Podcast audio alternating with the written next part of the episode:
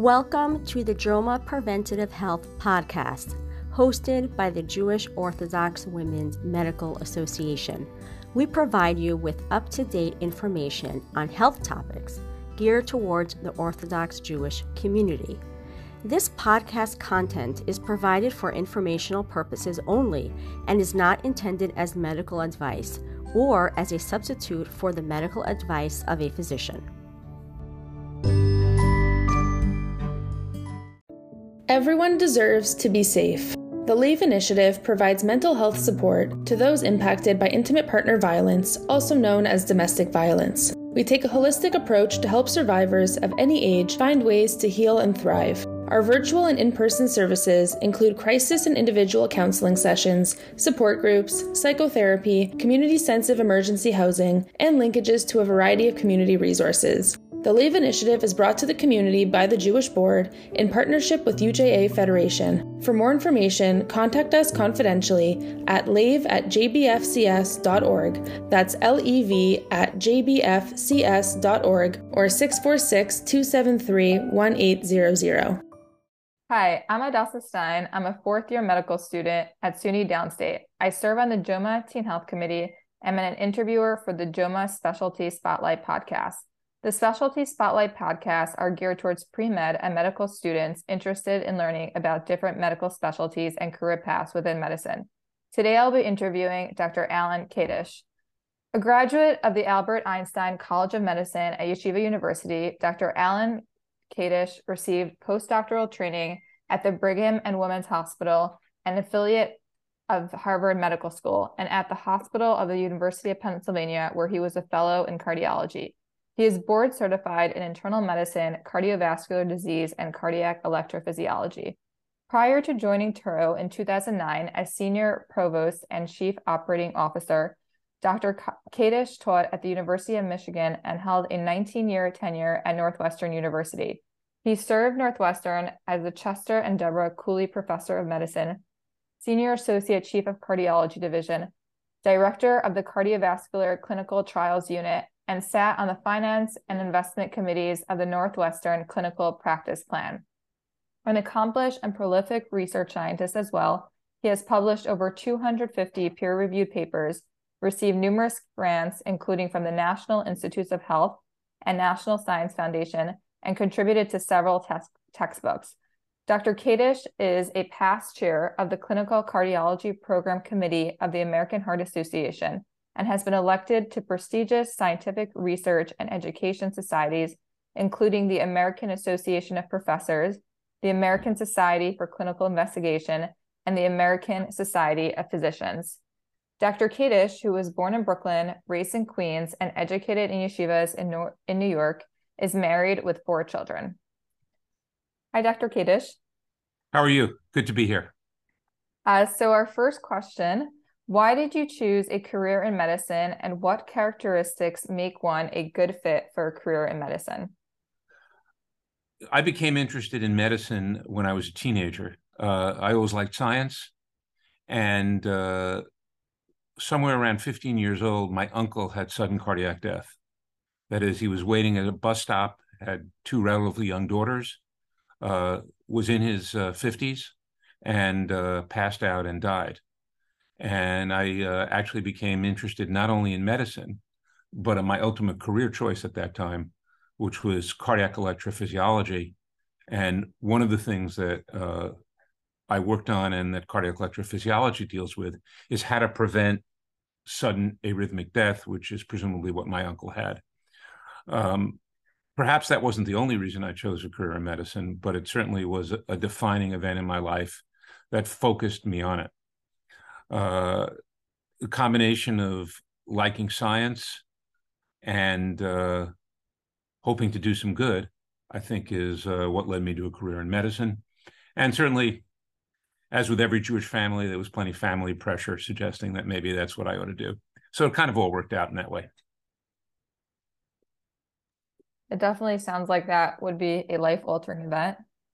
Um, and what characteristics, uh, to talk to that, the second part, what characteristics do you think would make someone a good fit? So I think there are a lot of different characteristics depending on what you want to do in medicine.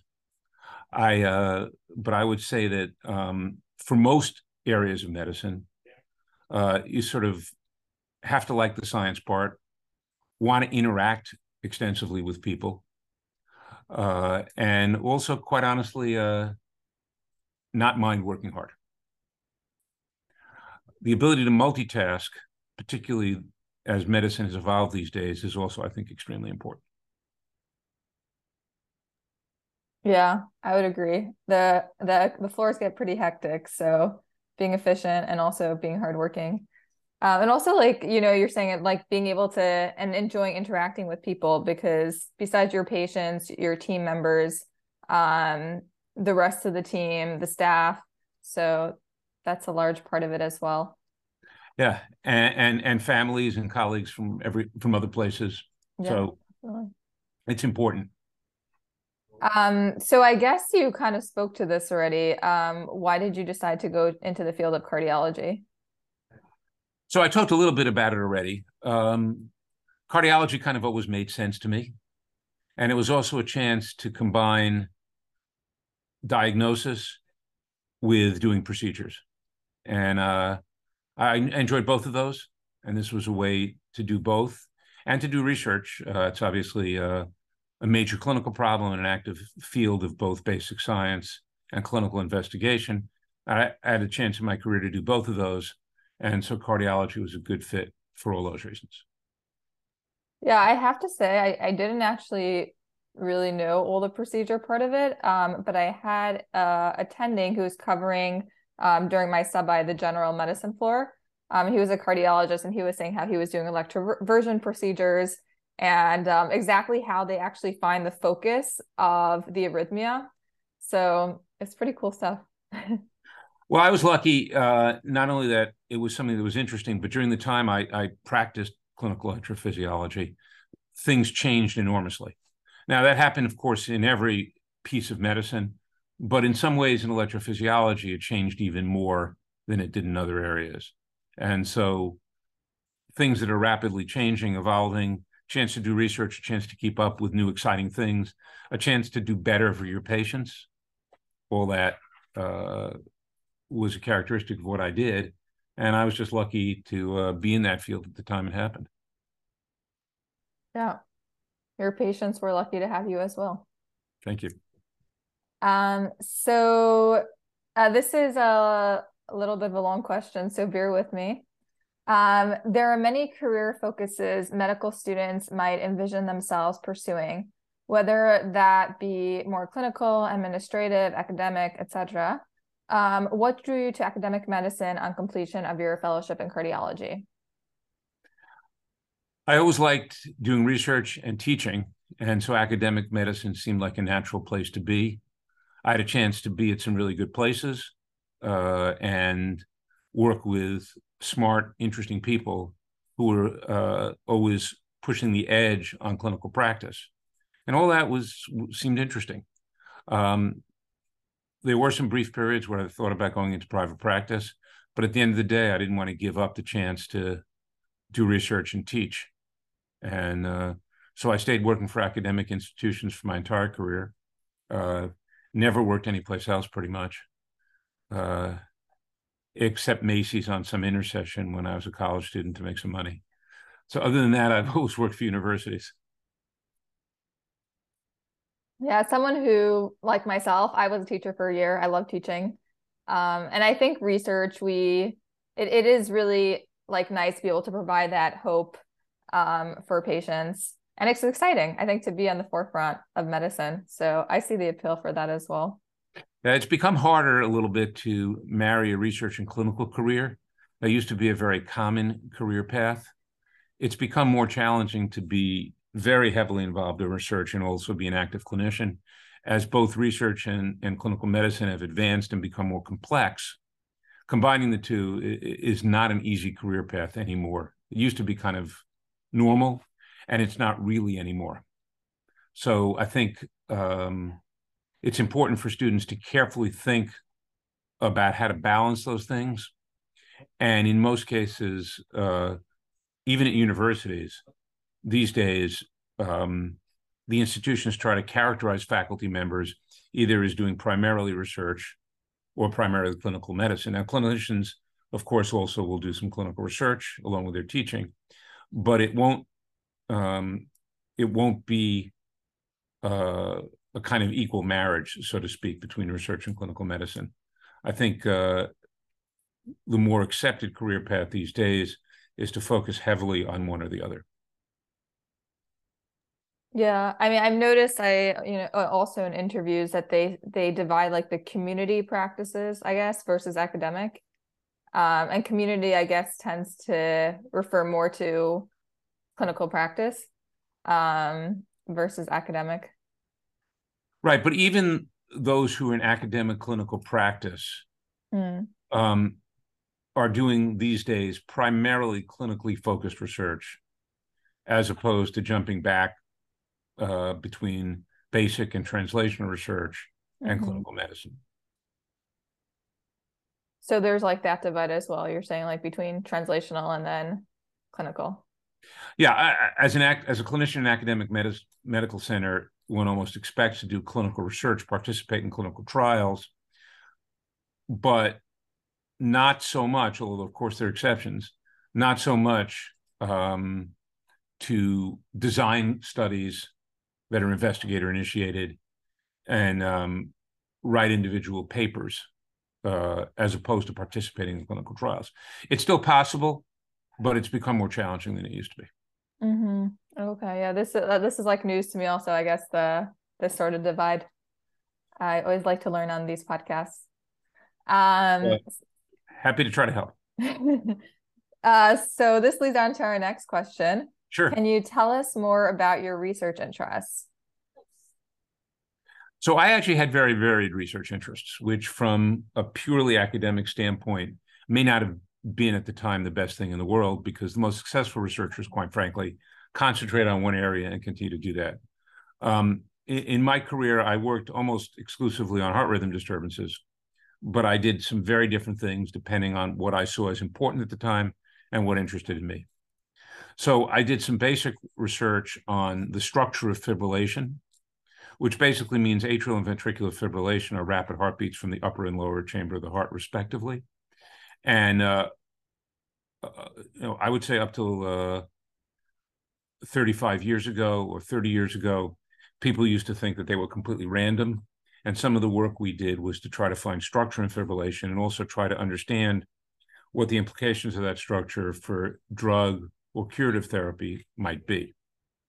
Uh, we also did some work on the autonomic system in arrhythmias, um, both basic and clinical research, and then um, a bunch of clinical trials, including some on defibrillator therapy for heart rhythm disturbances.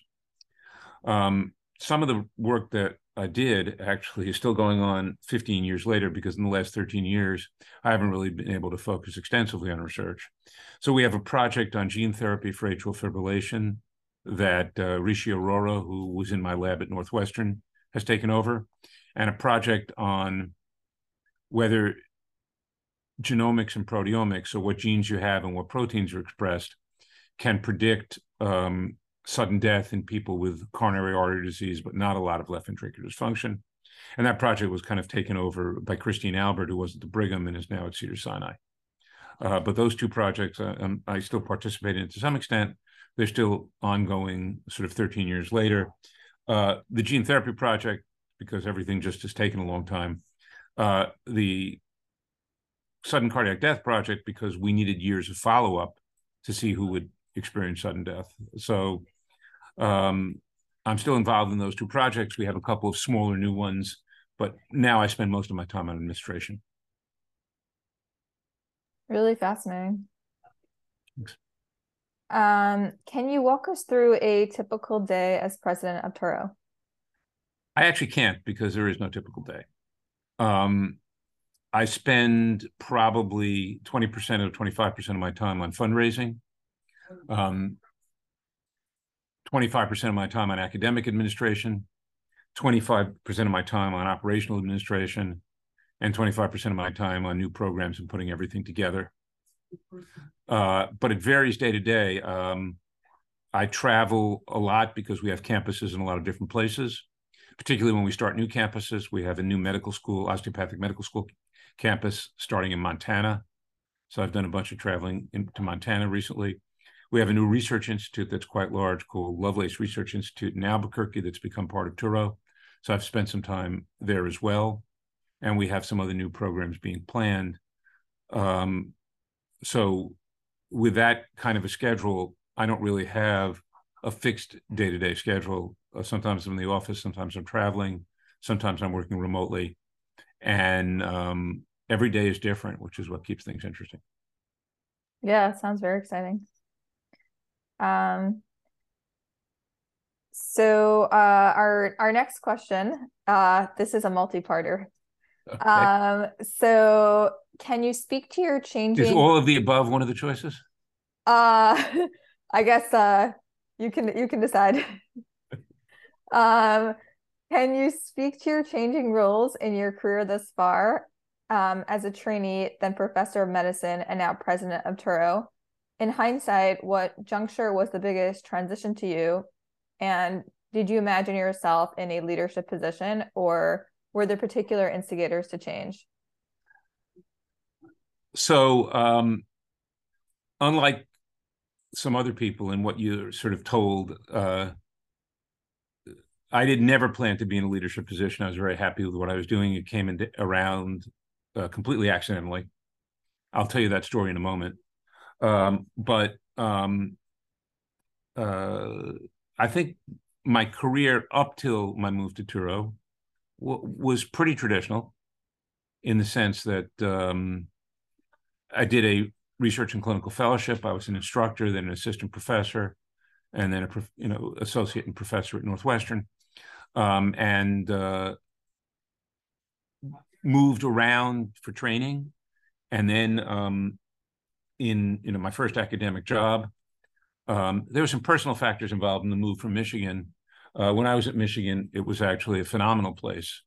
Uh, I think I was working with the best person in the world in my field, Fred uh, a Syrian Jew who had incredible creativity and energy and was brilliant, um, and was also a wonderful person to work with. Um, but uh, there wasn't enough of a Jewish community in Ann Arbor for us to feel comfortable, and commuting from Detroit uh, in the middle of the winter wasn't anybody's idea of fun. So I probably left Michigan sooner than I would have on a pure academic basis. Uh, but I got an opportunity to go to Northwestern and, and was there for 19 years. Um, and was thinking about leaving when um, my brother-in-law was asked by the uh, search firm if he knew anybody who might be good for the Touro job, because it was a very difficult job to fill. Uh, Touro was started 50 years ago. There was only one president before me, uh, he was 94. Uh, and first of all, no one thought he would ever retire, which he didn't. Uh, unfortunately, he passed away six months after I came to Touro. But also, no one really wanted to follow um, a very successful founder. So it was a very difficult job to fill. Um, and uh, the headhunter was kind of asking everyone he knew if uh, there was anyone who was available. So my brother-in-law recommended me, uh, and um, it seemed like a phenomenal opportunity for me for a bunch of reasons. One was that um, doing something different, I felt, would be invigorating in some ways. As much as I loved what I was doing, and things were still new with every patient and every research project, doing something different seemed like it might be invigorating, and it has been. Um, secondly, uh, I probably worked 70 hours a week on average. And it really didn't leave a lot of time to be active in the Jewish community, although I did some things. And this was a chance to work with the Jewish community, which is something that I really liked. Uh, and uh, it was a challenge, particularly with Touro's interest in getting more involved in medical education and health science education was a challenge, and uh, I enjoy challenges. So for all those reasons, um, it actually seemed like a really good fit. Uh, took a few months to negotiate coming to Touro, but once we did, uh, it's been a phenomenal 13 years. I think I have a very unique job. I think it's the best job in the world, quite frankly, and uh, I love doing it. But it didn't happen for any through any plan. It just happened. Wow. And it's it's great to hear that you still have the same passion and enthusiasm as the beginning. Yeah, that uh, that doesn't go away. Uh, you know, there it's a complicated job, and stuff happens every day. So uh, it's not without its uh, tough sides, but uh, I believe in what we're doing, and I really enjoy it. So it's great. Um. So uh, our next question: What are you most proud of since joining Touro, and what do you envision for Touro's future? Um, I think that uh, I'm most proud of the fact that we've kept to our dual mission, which is to help support the Jewish community and to fill educational gaps where we feel we have unique talent in doing that. So um, I think uh, the quality of both the physical facilities and the education at our undergrad institutions has improved dramatically. Uh, we're getting some great students who we think are going to be future leaders of the Jewish community. Um, and we've also, uh, we're doing more in terms of working with other institutions in the community and providing education to the community. And so that um, support for the Jewish community is something that I'm proud of. It's part of our mission, and I, I think we, have done that well. The, the second piece of it, we fill gaps in a lot of ways, but uh, it's been particularly gratifying uh, to do what we've done in health sciences, uh, which is uh, to continue to grow health science education because we've got community need and we've got student demands. So since I've been at Touro, um, we've started uh, two new osteopathic medical campuses, uh, one in Middletown, New York, and one that's opening in Montana. We've expanded two others, one in outside of Las Vegas and one's outside of San Francisco. New York Medical College has uh, become part of the system.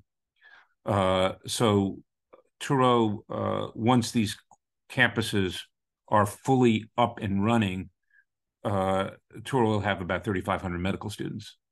So, uh, and we think that the students get a great basic science and clinical education, but are also taught that an important part of being a physician and, and, and a human being is to give back to the community.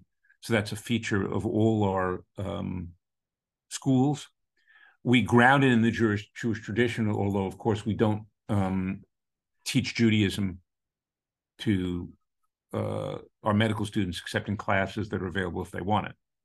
But we think the idea of getting a great education and giving back to the community and serving humanity is a really important part of being a physician. I think we do that very well, and we have thousands of medical students who we think benefit from that education. So we're very excited about that a lot of other things we do as well, but those I would say are the two things that I'm uh, most proud of. Yeah, it is really incredible the imprint that um, Touro has made and continues to make. Thank you.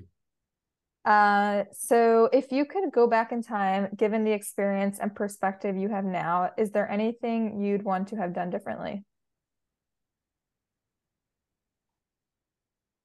So on a micro level, perhaps I could answer that, but on a uh, a larger level, I would say is uh, I've spent uh, decades trying to be sure that I don't do that, which is revisit decisions or things uh, that I've done, primarily because I think it's it interferes with looking forward.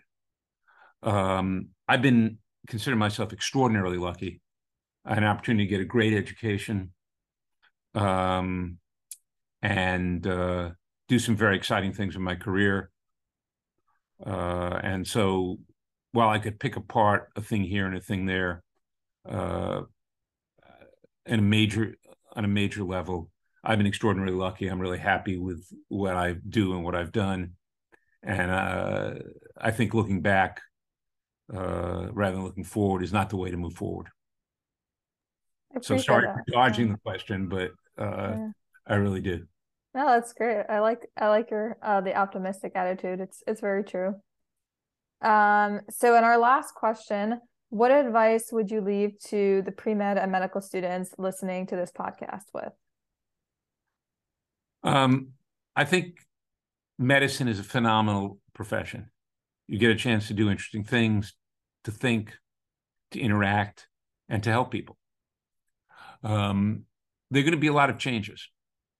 Uh, technology continues to have an increasing role in medicine, and the trend towards changes in compensation will probably continue. Although I think it's actually been overblown a little bit if you if you look at surveys of actual salaries as opposed to reimbursement per procedure. Um, there hasn't been as much of a change in physicians' compensation uh, as people think. Maybe a few very high end people have felt some of those cutbacks, but in terms of an average salary, the changes haven't been that dramatic.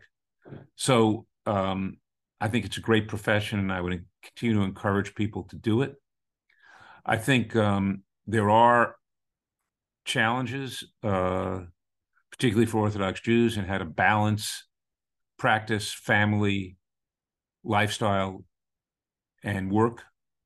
Uh, but I think there are a lot of outstanding examples of some great physicians who've shown that it can be done and done well, and done in a way where you can feel comfortable uh, remaining from and remaining committed to Judaism, and uh, either serving the community directly as a physician taking care of them, or serving the community in other ways. So I think it's a fantastic profession. I, I think you should be encouraged if you're interested to continue to do it. But I think you have to recognize the challenges uh, stress, dealing with critically ill patients, workload, uh, unless you work in a increasingly common group of jobs where you have a fixed hourly schedule. Um, and uh, the challenge of recognizing that no matter what physicians do, Hashem sometimes has its own plans. So you have to be prepared for the fact that you're going to fail sometime. Uh, but as long as you can handle those things, it's a fantastic profession, and I encourage you to think about it and continue to do it. Thank you. Um, I could say, um, as part of JOWMA, it's been a really big inspiration for me to look at uh, many Orthodox women ahead of me who um, have achieved that balance. So um, it's been it's been helpful for me as I go through this path, and also I think like speaking to what you say, being okay with failure, um, and it's more like it, it's going to happen, and how do you deal with that when it comes? I think that's a really important point as well. So someone asked me uh, a couple of months ago, you know, what's the limit to what women can do? So since you talked about the inspiration of other women graduates, I'll tell you about one who went to Touro, graduated a couple of years ago. Uh, she actually went to medical school uh, after she had six children, uh, had been interested in science, and decided to go to medical school with six children. Um, she had three more while she was in medical school. Graduated in four years as valedictorian of her class. So when people ask me what's the limit to what women can accomplish and remain from and uh, dedicate to their family, it's a question of uh, how hard you want to work. That is incredible. wow. I have a, a new uh, role model. Add it to my list. Uh, thank you so much, Dr. Kadish. Sure. Have a great day. Great speaking with you. Take care. Thanks for listening to the JOWMA Preventative Health Podcast. If you've enjoyed this, please rate and review us on Apple Podcasts and share this with your friends. For more information, check out our Instagram at JOWMA underscore org. Check out our website, www.jowma.org, that's J O W M A.org, or email us at health at jowma.org.